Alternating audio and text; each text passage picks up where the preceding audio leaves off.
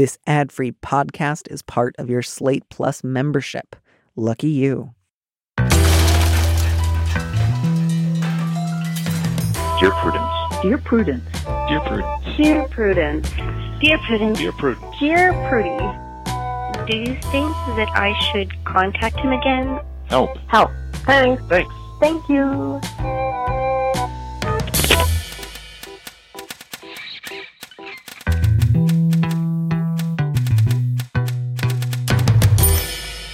Hello and welcome back to the Dear Prudence Show once again. And as always, I am your host, Dear Prudence, also known as Daniel M. Lavery. With me in the studio this week is my dear friend, Alicia Harris, a self described public health nerd based in Oakland, California. She works as a foundation program officer, directing resources to reproductive health, rights, and justice organizations. Alicia, welcome back to the show. Thank you so much, Danny. And you said welcome back, but this is my first time actually. i I'm meant so welcome excited. back like to my life. I realize Oh, now. I Um, know. It's been so it's been so long since we talked. I'm so happy to The last time we really talked, we were watching Under the Tuscan Sun together. Yes. yes. We were Which- on a trip to Italy together. Yeah, by the way, it was like a week and a half ago. Not like, oh, back in 2005, we went and saw it in the theaters. No, no, no. Yeah. We were there quite recently. It was a glorious morning in Tuscany, and I hold it close to my heart. I, f- I felt as though I was myself under the Tuscan sun. I felt sunny. I felt Tuscan. I felt under. It was great. It was It was- wonderful. And we didn't have to renovate a house. No, we didn't. We didn't. I, I do love how much that's a, a genre is like renovating a house in the Mediterranean because there was that British travel author who made a whole career out of like, oh, I'm rebuilding a house in Provence. I didn't realize that. But I mean, I kind of get it. It's like I'm rebuilding my life from the start. I'm rebuilding a house from its foundation. Uh, you know, sometimes things crumble. yes, there's always a lot of that, and then always a lot of sort of like light European on European, like oh, those sunny Mediterranean construction workers. Oh, They're always yes. taking long lunches. I'm from Northern Europe, where we think about death and finish things on time, and it's like, does that have to be part of the dynamic? I guess it does for this genre. I think so. By the way, listeners, if you hear anything in the background that sounds like either a duck or a bumblebee robot, that is again Bonbon, who is recording with me and is currently eating a sock and quacking uh, and occasionally buzzing. Those are some of the sounds that he makes, and uh, you're welcome. You just get those for free. Alicia, would you please read our first letter, which is, I'll say this for it, it's brief. It it is that. Uh, it has that going for it. Uh, subject line is on what grounds is cheating okay? Dear Prudence, I'm a 34 year old woman in a sexless marriage with a 45 year old man. He became disabled a year in, and we haven't had sex in five years. He's made it clear that he's not okay with me having sex with anyone else, but how is it fair for me to never have sex again? Would this justify a strictly sexual affair? So before we get to the questions that she actually asked us, I want to start. I, I often have a, a difficult time when it comes to somebody writing to me about a partner who is now disabled. Um, Yep. Because oftentimes the like language or the assumptions feels worth uh, checking. I suppose would be the best expression. And I, I, I do want to get to this person's problem because it's real and it's legitimate. And it sounds like her husband's response to the changes in their marriage has been pretty like, we're not really going to talk about it. Just here's how it is. I get that that's incredibly frustrating. But that line of just like, well, he became disabled and we haven't had sex in five years is sort of like, well, a lot of that's not just like, of course, you know? Right. Did that feel worth addressing? Did it feel, does that feel too harsh? No, I like I don't think it is too harsh at all. Like, you know, it's just put out there as if like, yes, of course, that's what happens when your partner becomes disabled. And that's definitely not the case. Um, you know, without knowing more about their situation, what exactly happened, this like their sexual relationship before um, their partner became disabled, you know, it's completely possible to have a mutually satisfying relationship if you are disabled, if your partner is disabled. Um, that's not something that's just, you know, impossible or should be treated as an impossibility off Yeah. the bat. I, yeah, if anything, the problem here is heterosexuality. which was sort of like something has happened to interrupt a particular idea of what a sex life is and so obviously we're not going to talk about it or like we're we're going to make one thing clear which is that outside pleasure is not okay and then we're going to go back to not talking about it. Um, exactly. So that was actually one question i had. So it's like we haven't had sex in five years. Like what does that mean? Of course you know I'm not in dialogue with this person. They're not going to be able to explain to me what they mean by that. But yeah, I did get the impression they're talking about like, you know, heterosexual PIV or like like P and V sex. Um, you know, we can't of course be sure that they haven't had any sexual contact in the past five years. Um, so yeah, I'm right. sort of responding to that. But it does it does feel very much like because we couldn't for whatever reason have the kind of sex we were having before um, and there's not yes. a lot of details about like so then we started talking about what other options we had or right. even just like i wanted him around while i jerked off which you know can be very fun um, it it just sort of feels like it's this or nothing. And and I realize that five years in, this is not something that just needs a conversation of like, well, now you should watch me while I jerk off, and we should have like a fun, frisky conversation about it, and that'll just be fantastic. I get that. Oh, totally. You now also have five years of frustration and and distress. And, and resentment. I, I just I was really taken aback by the like, how is it fair for me? Um, which is like it's kind of i mean it's barely a question. Right. Um, you know it's you know the type of thing that one like considers and thinks. Um, but you know from reading that it's like okay clearly this person thinks that it is unfair that they in their words can like quote never have sex again which i don't think is the actual situation. Mm-hmm. but you know it certainly seems like they have the impression that sex of the type that would be satisfying to them isn't possible with their current partner.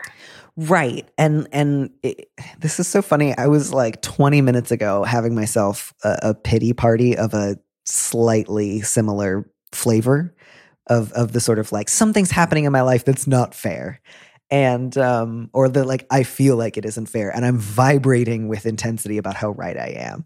And one of the things that I think can just sort of be helpful in those moments is not to be like really dismissive about it. I get it. Again, like sex is a big deal, intimacy is a big deal, wanting it is not a bad thing. I don't want this person to feel ashamed for like wanting to fuck her husband. Um, but just, you're right. It's not fair. End of sentence. Not, it's not fair. Therefore, you're entitled to the following four things. Like, you've brought your unfair Chuck E. Cheese tickets to the counter, and they're like, you can choose anything from unfairness row seven, like an affair with a stranger, um, or or like being passive aggressively rude to your husband three times this week, or or whatever else. Um, yeah, just like it's not fair that you two haven't had sex in five years. It's not fair that something happened to your husband several years ago that apparently has harmed him and caused him pain. It's not fair that we like live in a society that requires you to not have more than $2000 in order to qualify for disability benefits. And you often like can't marry your partner because then that means you have too many assets to receive disability. Like lots of things aren't fair. And it, it doesn't then necessarily follow that like that means you get the equivalent of like whatever it is that you want. Right. And i was struck by they're asking on what grounds is cheating okay? And they're saying but how is it fair? As if like and i realize they're writing into an advice column they're asking you for advice but it, you know it's not as if there's some like external arbiter who's like so these are the grounds and it's not fair because here's this explanation and everyone just has to listen to that and say okay yeah. i accept. Yeah my read on that was kind of like is it fair in the sense that if like five years from now we divorce over this because he finds out I'm having an affair and gets mad and I explain the situation to all of our friends, are all of them going to say, well, honestly, you had to? Like, I, it kind of felt like there was an eye towards like someday the office camera is going to be following me around and the viewing audience at home will say that I was justified. I, I just don't think that's a useful way to think about this. Exactly. And I do, I feel like I see this question a lot, but it's, I feel like it's, is X a good enough reason to leave? X meaning like, you know, fill in the blank issue that I have with my marriage. And, you know, marriages look different. And I think it's a matter of determining if your marriage currently is like the marriage that you want throughout your life or if Right. you do want marriage at any point in your life. And, you know, it seems like whatever the situation is, they haven't had the kind of sex this person wants to be having. They are already expressing interest in having sex with someone else, which, you know, makes me think that maybe they're thinking it's not likely that they'll get the type of sex they want inside of their current marriage. Like it's not, as you put earlier, the kind of thing that's an issue of just like communication and finding out what we both like. Um, it seems like they're sort of, you know, already thinking this is not going to happen here. And so, and their husband has already said quite clearly, like, I am not okay with you having sex with other people. And that is something that they've It's a piece of really clearly. information. Yeah. Yeah, exactly. And it's like, okay, it just seems like an incompatibility because it seems like this person is like, I want to have sex with other people. Her husband is like, I don't want you to have sex with other people. And if those are both things that are like crucial to both of them, then I, you know, I don't know how they could continue in a relationship. Right. But I I think, as you were saying, like you may have to break up or you may have to have a big fight about this, but you also might not. And so, like, to that end, I would say mostly I think what this justifies is to make it clear to your husband, I'm not happy. Like, that's the thing to do is to say, like, I'm miserable here. And I don't necessarily have a perfect idea of what's going to happen next, but I want to try a lot of different things. And maybe that includes seeing a couples counselor together, specifically one who is like well trained in things like disability rights and disability justice and isn't going to go along with like a broken husband model of like well he apparently can't do his job anymore so you're now entitled to like get a one husband equivalent's worth of fucking from someone else um, Absolutely. but who's really going to be able to dig in about whatever other issues may have also overwhelmed him in the last few years over what, what seems like becoming disabled under circumstances where I, it's unclear to me if he has much support or if he knows many other disabled people or if he has a sense of other resources that may be available to him Agreed. um, and then yeah do that. Talk about other ways that you can have some kind of sex life together.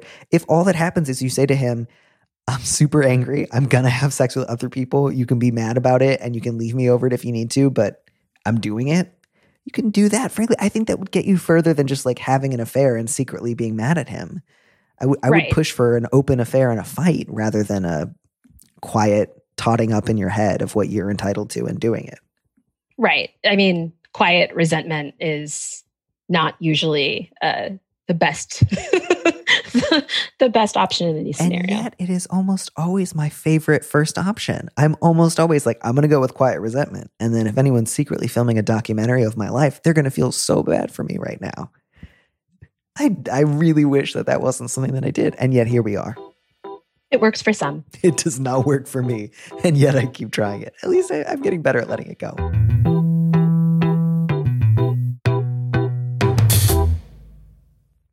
Hey, I have no good segue for our next letter, but it's maybe the longest letter, shortest answer combination I've had in a while, and I can't wait to get to it. Would you uh would you read it for us? I'm going to take deep breaths through this one. And yes. Oh yeah, it's gonna be the I patented Alicia that I know and love so well. Ah, thank you. All right. Subject is side piece wife. Dear Prudence, my husband of five years called me last night from a hotel to tell me that he hates our children and will not be coming home to them again. But he still wants to have a relationship with me. He says he never wanted them, but he had them because he was so in love with me and he expected to feel parental love once he bit the bullet, but he never has.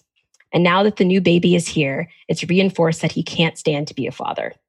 The real kicker, for me anyway, is he says he won't divorce me and he wants to continue being together, just outside of the house where he doesn't have to deal with the kids.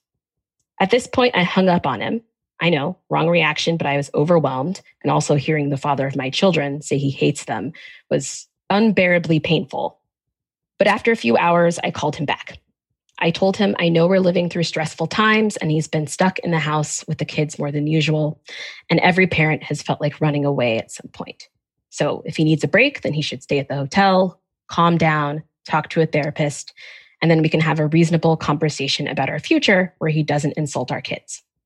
He said that he'd been thinking about this ever since our oldest was born and that he's been planning his escape for months and tried to reassure me that he was still in love with me. He just kept declaring his love for me over and over when I tried to explain that I would not be getting a babysitter and going to his hotel to have sex and pretend our kids didn't exist for a couple of hours.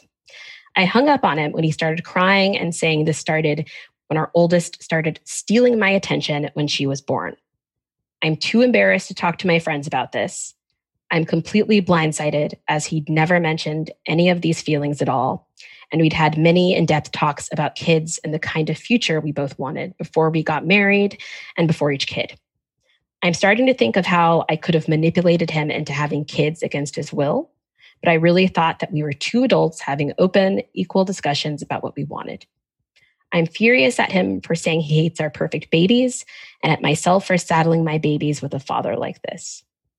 If this is a temporary breakdown, should I even let him back into our kids' lives if he wants to come back? How do I navigate this without traumatizing the kids? What should I do to talk him down from the ledge and help him with whatever he's going through? How could he ever think that abandoning his kids but still getting with their mom would be appropriate? I want to divorce him and take him for all he's worth right now, but I recognize that I'm angry. And the most important thing to me is protecting my kids. I, I am so sad that you all can't see Alicia's face right now. It's a thing of beauty. Um, and and and Alicia's judgmental faces are already a thing of beauty all their own, and this was one of the best. I mean, I'm almost sad I can't see my face right now because I'm I'm I mean, I was having trouble just reading through that um, and just like feeling my temperature rise. Oh my god, fuck this person. I'm sorry. Um, Let's start with you know I know wrong reaction. You hung up on your husband for calling you from a hotel and saying, "Hey, I've always hated the kids, but don't worry, you and I can still have sex once in a while." You should be given a medal. All you did was hang up on him. That's not the wrong reaction. That is a sign of great restraint. You did a good thing by hanging up on him. Good for you. I mean, that's an excellent reaction. I'm imagining the like Angela Bassett from Waiting to Exhale moment of just like walking away from a car that you've just set on fire. And I would still Yeah. probably think that that was a proper reaction for this. Like, think maybe because sometimes they I- talk about like just because someone does something really unreasonable doesn't mean you have to say like the worst thing you can think of, and they think like, oh, I should always be really, really sensible and calm and restrained. No, no, no. You can and should get mad and hang up on people sometimes. And if ever a situation called for it, this was it. Absolutely. Especially if someone is saying, like, hey, so uh, I want to have a relationship with you, but I've been lying to you. And uh, now I don't want our kids. Um, And I never did. you- And I never did. And I'm just going to bounce and leave them with you right now. Yeah. Right now. But don't Like, worry. This is if you want to have sex later, I'm around. Right. Like this is a situation. Like we're in the middle of a pandemic. Like parents are already having such a difficult time. And to say that you love someone and then, you know, say, I've been lying to you for a really long time. I'm abandoning you with our children. Hope that's okay. And that you still want to have sex with me. Like it's unfathomable. I, I just yeah i mean this this guy this is not a temporary breakdown. I get that part of you is just reeling and can't really absorb this information and is thinking like this has to just be like a temporary moment of taking leave of his senses. Um he says he's been planning this for months and thinking about it for years. I i don't think he made that up. Um i i, I don't think this is a temporary breakdown um, I think you should take it seriously. I think you should start talking about it to your friends immediately and a divorce lawyer and anyone else you care to speak to. Not the, I mean, you know, wait to talk to the kids about it until you you have a slightly more palatable version to tell them. But they're going to be traumatized. That's just going to happen. I'm sorry. Yeah. And I mean, you know, uh, it seems to me like just, I don't know, from the wording of this letter, this person is taking a lot of the responsibility for the outcomes onto themselves. And I mean, I can understand that given that it sounds like they're married to a completely selfish person. But unfortunately, this person doesn't have control over how their kids are going to feel about this. I think they can just do the best they can, which, you know, to my mind is, as you noted, like not Get them therapists. yeah, like not just, you know, not like talking poorly about their father. I think like speaking to a marriage and family therapist would be a great idea. I think that like they can usually offer like scripts or tips for like talking to kids uh, in the middle of a divorce. Your goal should be helping your kids deal with the trauma that is already there, not, oh my gosh, it's my job to keep them from being traumatized, because that is impossible and will set you up for failure. They're going to be. That sucks. But it's inevitable, and there's no amount of lying or coddling or waiting for your husband to change his mind and come back a little bit that's going to prevent that from happening. So I think the sooner you can accept that that's going to happen and that what you can do is help them through it, not prevent it from happening, the, the easier things are going to be. Exactly. And I know you mentioned, you know, already that this person should definitely talk to their friends. I I don't know, just the thought of this person being isolated at this moment like hits me in my chest. You know, hopefully they're talking to someone, whether it be like a, a therapist or anyone else, but also just having friends around you is so important at a moment like this. And I understand the fear of judgment or embarrassment, but you know, one, it's possible to tell your friends some limited limited information and more details later. You know, unfortunately, many people are familiar with, you know, a friend's spouse leaving suddenly and them needing assistance with childcare or just emotional support. So, you know, if it feels too hard to completely open up to friends about the entire situation, like try like wading in with some limited information um, if that feels better. But I think like really, really leaning into your support system is so important. Yeah, that bit about like that moment of incredible generosity of, hey, I know this has been stressful and we've all thought about chucking it in. Um, and he was like, no, no, no, no, no, no, no, no. I'd like to torpedo that bridge. Um, thank you for trying to soften this one. But just so you know, I've hated our children ever since the first one was born.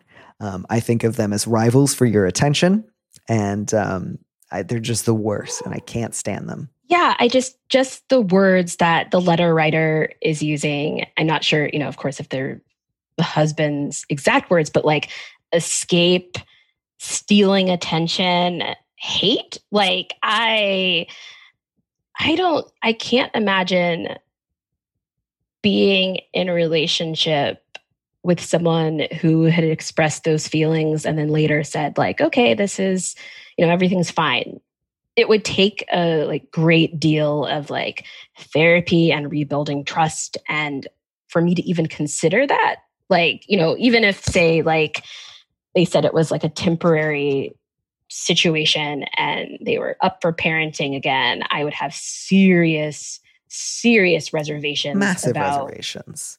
yes Yeah. um you know and uh, he's the husband is saying that he will not go through with a divorce and You should go through with it. Yes. yeah. oh absolutely and it may be hard and it may be time consuming but uh i absolutely think that it's worth it in this scenario please do not like feel like you need to continue a relationship with someone who says that they hate your kids Right. And, and again, like because it was so shocking, I really, really understand that there's a part of you that just thinks I must have misunderstood. It can't be that the man that I thought for all these years loved me and our kids was in fact the whole time thinking like, God, I wish the kids would just fall off a cliff so she and I could hang out.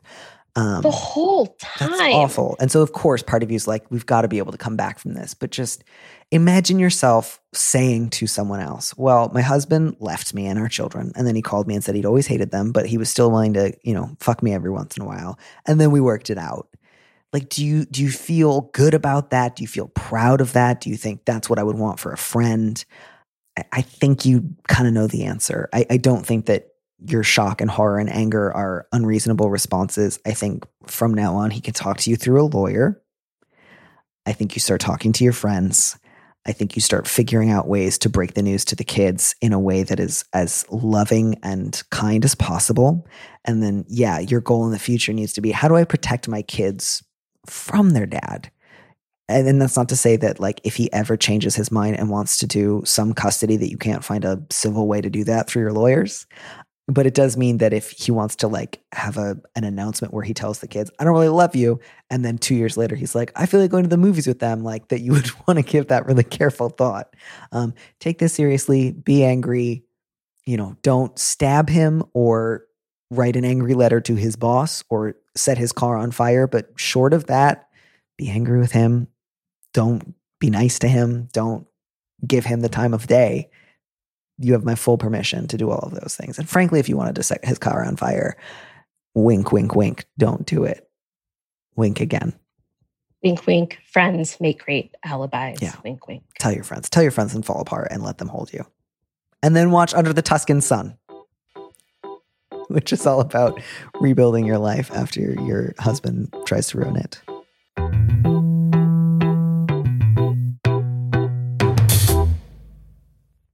Shall we move on then?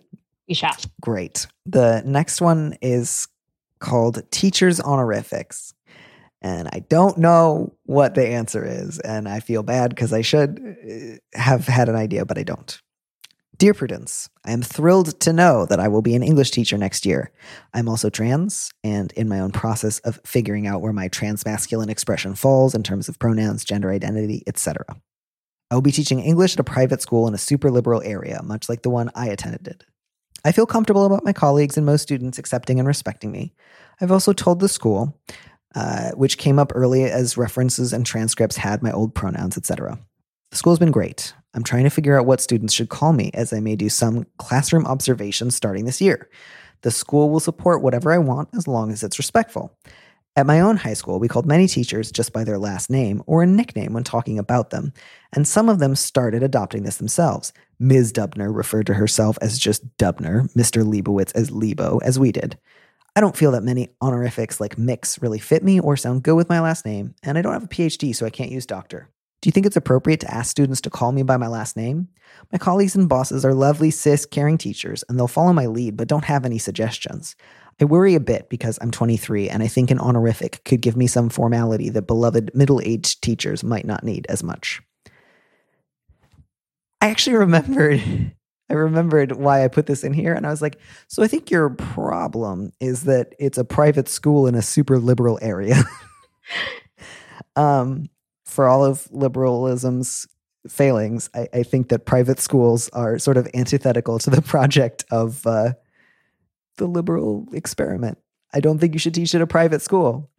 I think private schools should be illegal and I think everyone should have to go to public school. And that's I think one of my like bigger lines on this show that is just like I, I can't be super helpful to anyone whose problem is I work at a private school because I think you should stop. I agree. At the same time, at this point, I know that like it's hard for people to like seek and find new jobs. And well, I hope that this person is like on that trajectory, I understand that their immediate circumstances may mean that they are teaching at a private school, which is, I don't know, as I read like private school in a super liberal area, just kind of makes me chuckle. Um, it's just like, well, the public schools aren't good. I wonder why. So I'm pulling my kids out of it so we don't have to deal with the problem and just, uh, you know, file not found for the rest of society. Um,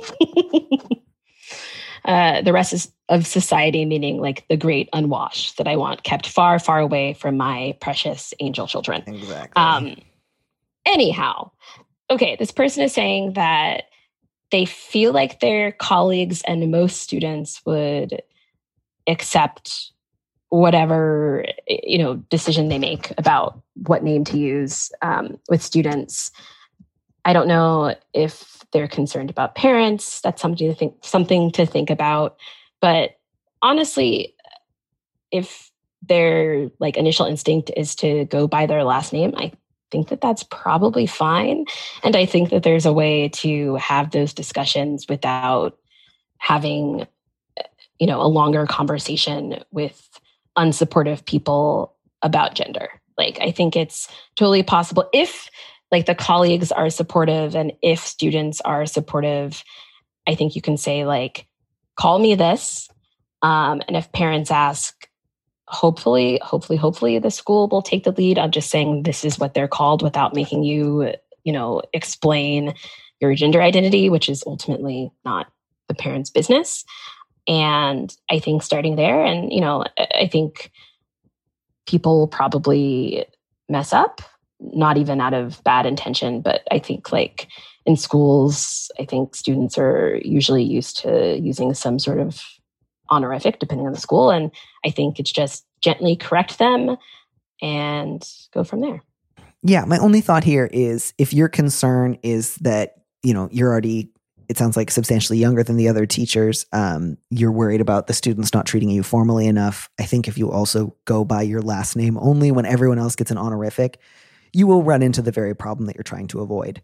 So I, I think either have them call you instructor last name or teacher last name, which sounds a little weird, but is fine and true. Um, or pick a gender neutral honorific that sounds a little goofy, like mix. There are worse things than sounding a little goofy. And frankly, part of the goofiness is just that it's unfamiliar. You know, Mister sounds weird if you haven't heard it constantly. Um, so I, I, think those are two better options. I think either going with teacher or instructor first, um, or or going with mix and seeing like can you live with it. But just going by your last name is a little too Dead Poet Society, you know. um, I mean, never mind. Okay, okay, great. Yeah, let's just leave that one where it is. We'll both um just move on with our lives. All right, I, I'm going to take our last letter. I want to try to advise this young person well. Uh, I'm also a little concerned they don't really want to hear anything because that was kind of the vibe that I got, but let's see what we can do. The subject is culture shock. Dear Prudence, I spent most of my life living in another country. I recently moved to the US and I've been experiencing a lot of culture shock.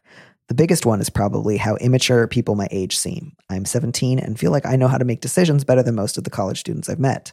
Because of this, I have friends who are older than me. Some of my friends I met when I was a freshman and they were seniors in high school. That's not really an issue, but I've recently gotten close to a guy, Ben, who's 20 years old.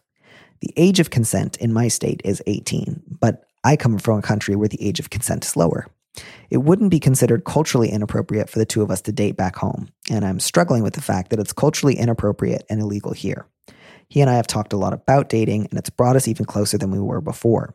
I feel like I need him more and more every day. Neither of us want him to get in trouble, and I don't think my parents would press charges, but I can't wait for 10 more months until I turn 18. Should we hide it, even from our friends? We've been thinking it might be a good idea to be the only two who know about it. This all seems overwhelming and a little ridiculous. What are your thoughts?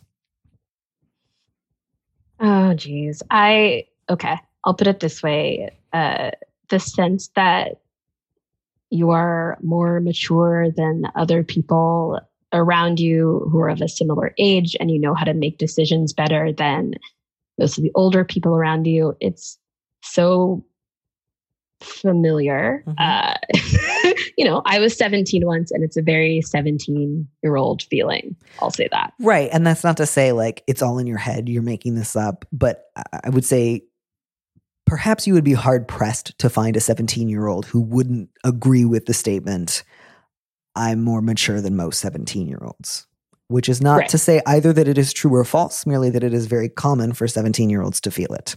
And so you should think of that as something that you have in common with your peers and not something that separates you from them. Agreed. Um, I, I, I want to clarify a couple of different points here. It's not illegal for a 17 and a 20 year old to date. It's illegal to have sex. Um, those are not the same thing.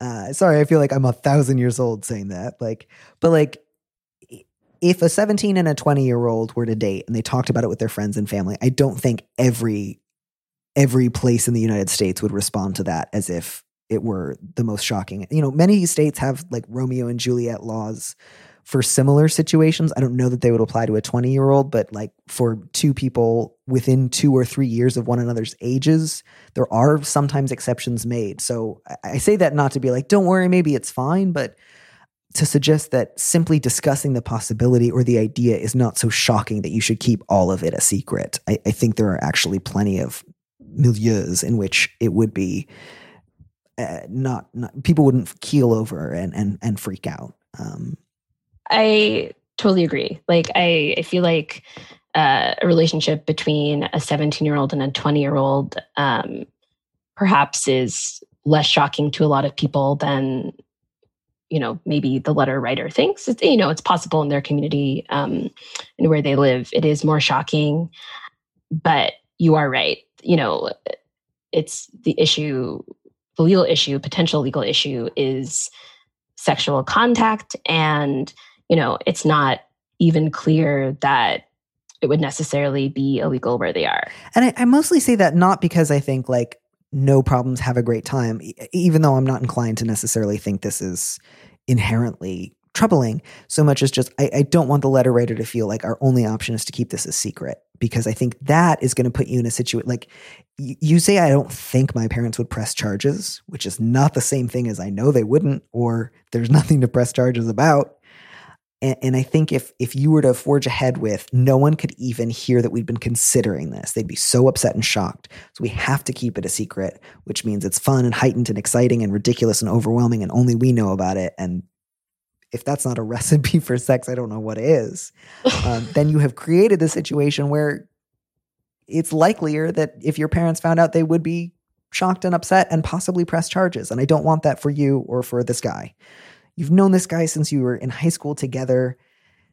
He's a friend of yours. He's a friend of your friends. He hasn't done anything like pressure you yet. Um, so I really think you are in a position to discuss this with other people. And I think that's the best way to do it. And I know that that will probably mean having conversations that you would rather not have. But like, if Ben really cares about you and he really doesn't want to get either in trouble or pressure a minor, which would all be things that I hope are true of Ben, then he should not ask that you keep a relationship with him a secret for 10 months so that he can rightly or wrongly like break the law and like not worry about it. I, I think that's way too much pressure if he's putting that on you. And I think you should talk to people about it. Yeah, just thinking about the risk continuum, I think that having a secret relationship, if you're 17 with a 20 year old, is definitely toward the more risky side. As I think that like communicating with your parents, which you know can be can be painful for a 17 year old, um, I think is is a little just not quite as far down that continuum. And so I would agree that definitely talk to your parents, talk to your friends. I think that also, like, it sounds like you and Ben have talked about dating, but I mean, have you talked about the potential risk? Is it something that, I mean, is primarily, I mean, I'm just thinking like legally the risk would be to him um, if this is something that he's okay with. But then um, I think that's a really good point because, as you say, the like legal risk would be on his end. Um, Yes. But then that would I mean, as long as this was a secret, all of the pressure to protect him would be on the letter writer's end, and that is a potential for even unintentional manipulation um, that I want you to be really thinking about. Because if you two are in a relationship where it's all on you to protect him and keep him safe and and um, to safeguard his reputation and to keep him from going to jail. All of a sudden now it's like it, it, it is like this conflation of of responsibility and power such that you now are a minor and it's your prob like it's your fault you're the problem um, and that I don't want for you. And again, I say that without necessarily believing that Ben is saying and doing any of this intentionally, just that like if he really, really cares about you and he really respects you and he really wants to not take advantage of the difference in, you know, majority status between the two of you, and you say, I want to date you. I also don't want to have this hanging over our head for 10 months, which means I want to talk about our relationship with other people and I want to wait to have sex until it's not a crime.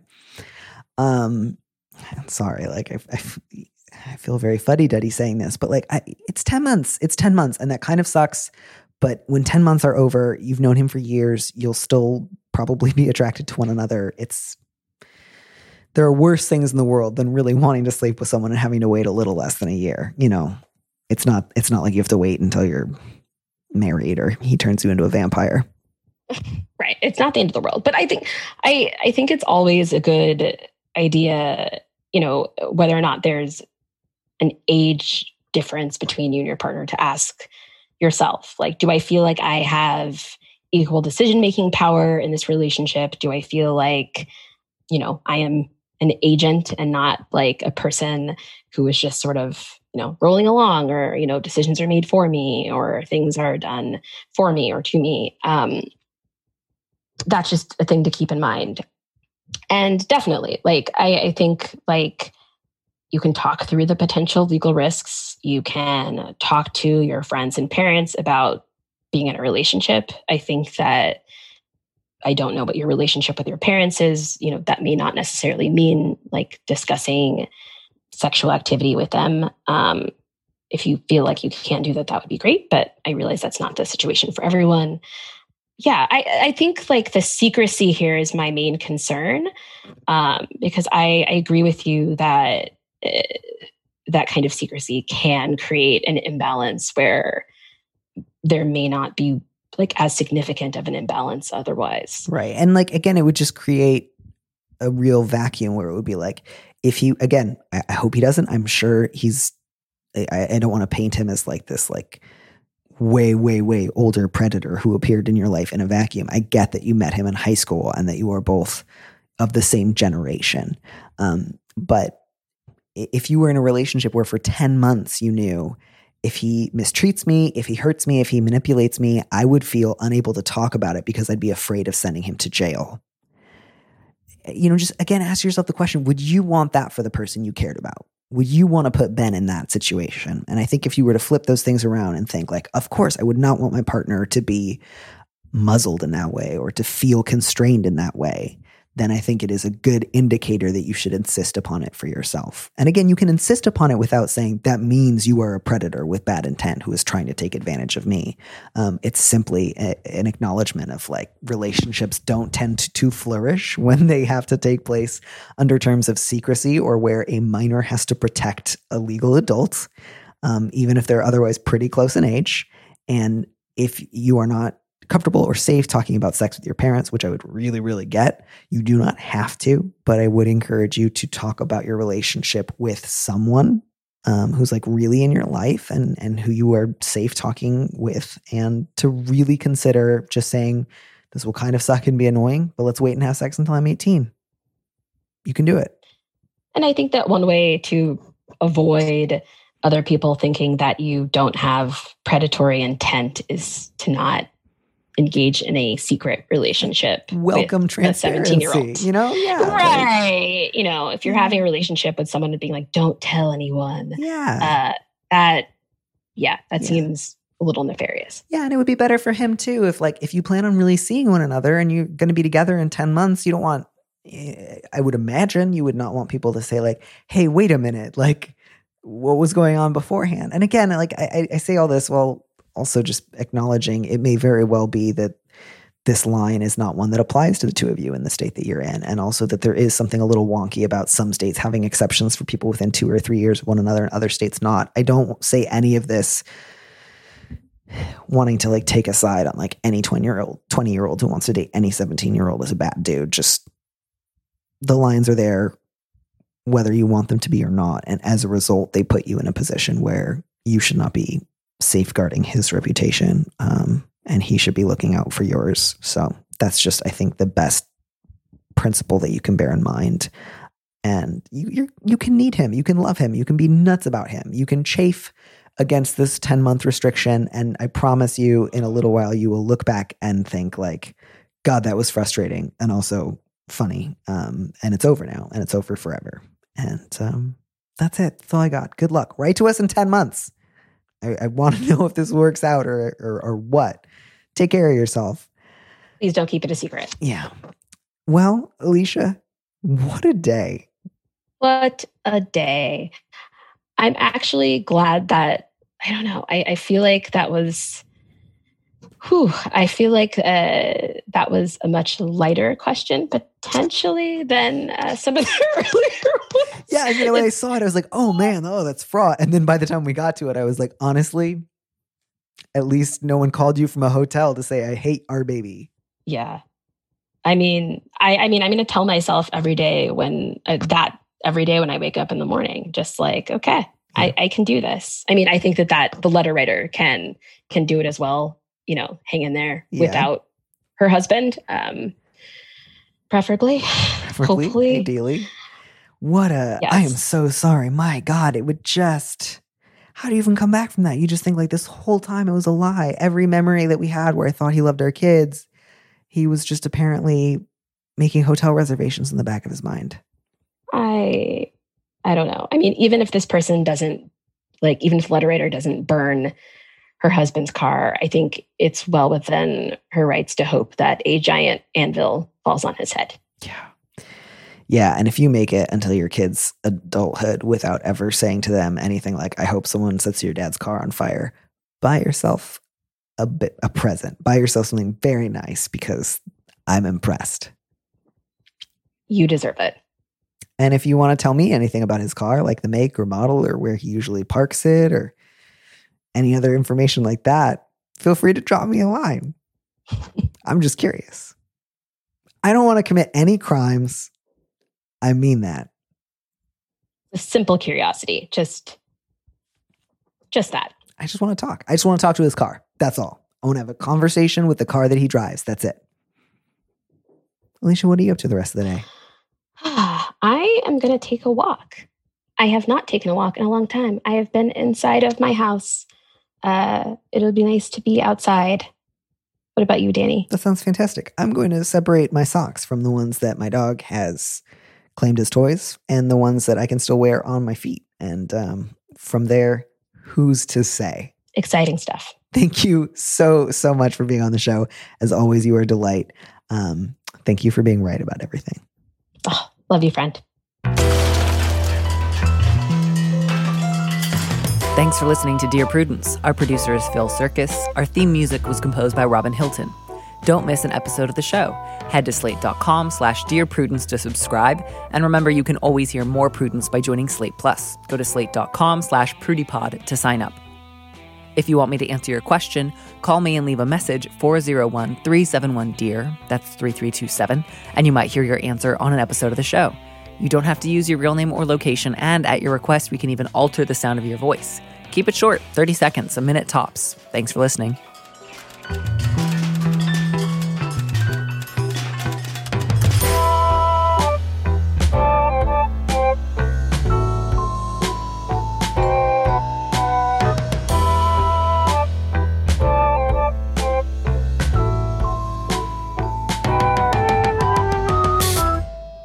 Here's a preview of our Slate Plus episode coming this Friday. It's not going to work. It's very reasonable to say it's not going to work. You can reassure your own kid that you guys are doing everything you can to make sure things work out. And you can also reassure this other girl that you are really happy to spend time with her and help her attend school. And you're, you're sorry that um, her mom's going through such a tough time right now. And that's it. You don't have to worry about that beyond that. She needs to be going to her own parents with these questions. And I'm sorry that they're failing her, but that doesn't mean that, like, you know, the nice crossing guard basically needs to be her new dad. To listen to the rest of that conversation, join Slate Plus now at slate.com forward slash prudypod.